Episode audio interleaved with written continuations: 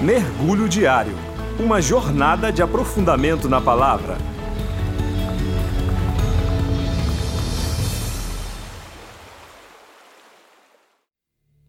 Olá, meu nome é Marçal e hoje nós vamos mergulhar no texto de Hebreus, capítulo 6, do verso 13 ao verso 20, que nos diz: Quando Deus fez a sua promessa a Abraão, por não haver ninguém superior por quem jurar, jurou por si mesmo dizendo: Esteja certo de que o abençoarei e farei seus descendentes numerosos.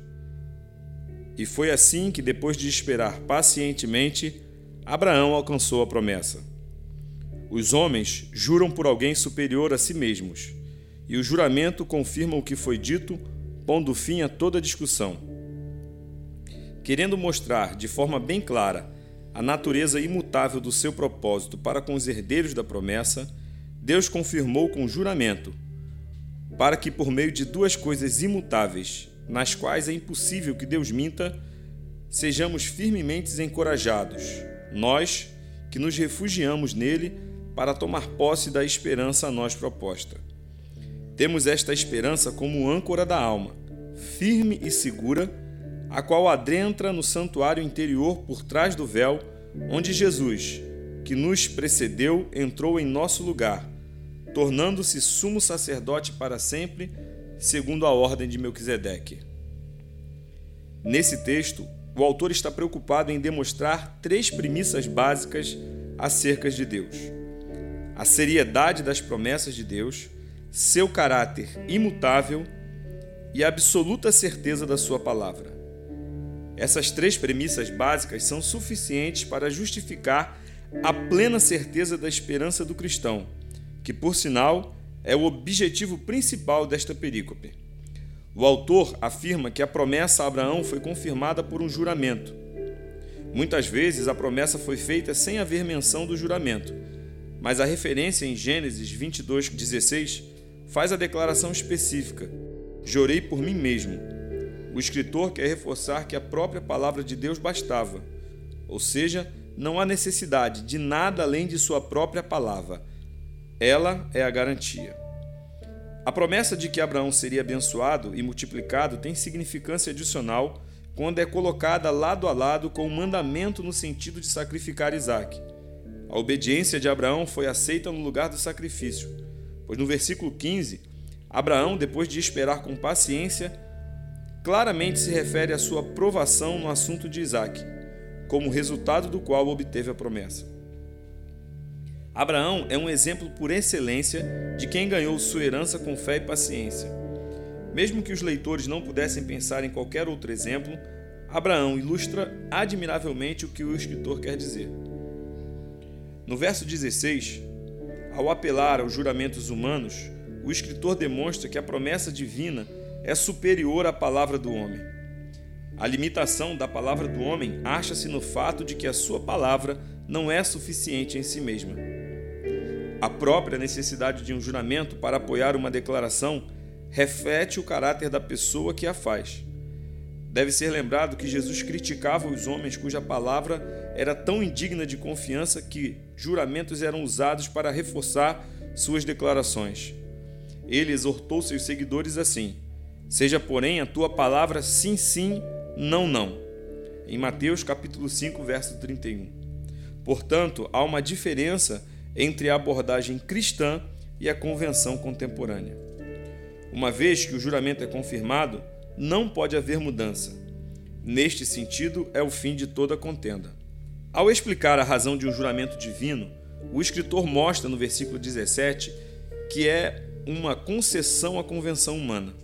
Não havia necessidade alguma de Deus confirmar sua palavra, pois ela é inviolável. Mas se os homens eram melhor persuadidos por um juramento, ele se interpôs com o juramento. O juramento, embora não acrescente nada a esta convicção, também não lhe tira nada. Sua palavra ainda teria sido verdadeira sem o juramento. No verso 18, o escritor vê uma combinação de duas coisas imutáveis: a natureza de Deus ou sua promessa e o seu juramento. Uma vez que nenhuma destas duas coisas pode mudar, logo é impossível que Deus minta.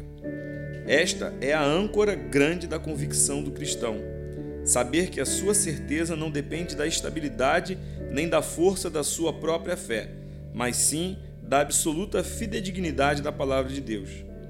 Dessa forma, a partir do versículo 19, o autor passa a meditar no tema da esperança, que o leva a comentar certas características da esperança. A primeira é sua imobilidade, que vividamente é ilustrada pela figura de uma âncora. Em nenhuma outra parte do Novo Testamento, a âncora é usada de modo metafórico. É uma figura de linguagem riquíssima. O serviço da âncora é permanecer fixa no fundo do mar, sejam quais forem as condições climáticas que interfiram.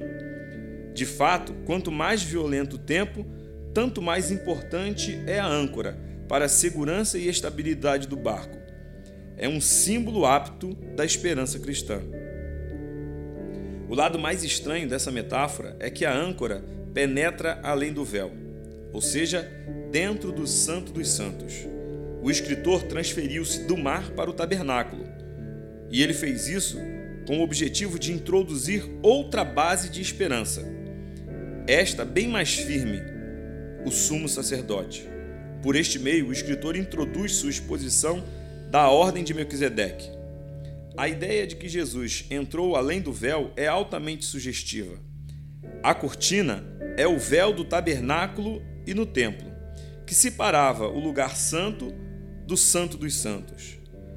A alusão diz respeito ao fato de que somente o sumo sacerdote podia penetrar além do véu, e mesmo assim, somente uma vez por ano. Somos lembrados que o véu do templo se rasgou de alto a baixo. Isso aconteceu quando Jesus morreu. Está registrado em Mateus capítulo 25, verso 51. Nosso escritor, no entanto, está preocupado com uma realidade espiritual mais profunda. É um fato consumado que o nosso sumo sacerdote está além do véu, na presença direta de Deus.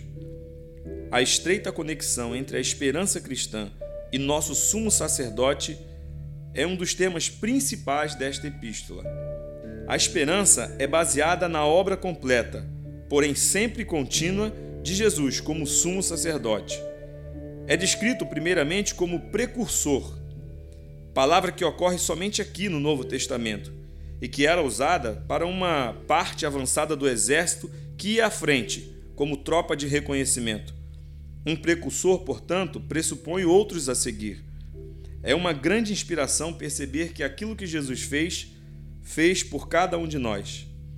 Essa declaração ressalta fortemente o seu caráter representativo e que pode, ademais, subentender um papel de substituto. A declaração final acerca de Melquisedeque forma uma ligação com o capítulo 5, versículo 10, onde afirma que Cristo é sumo sacerdote para sempre. Ou seja, a nossa esperança está firmada em um sumo sacerdote eterno, que foi estabelecido antes mesmo da lei mosaica e que permanecerá para todo sempre. Que Deus os abençoe. Você acabou de ouvir o devocional Mergulho Diário. Torne-se um parceiro para que este projeto tenha vida longa. Saiba mais em igrejario.org.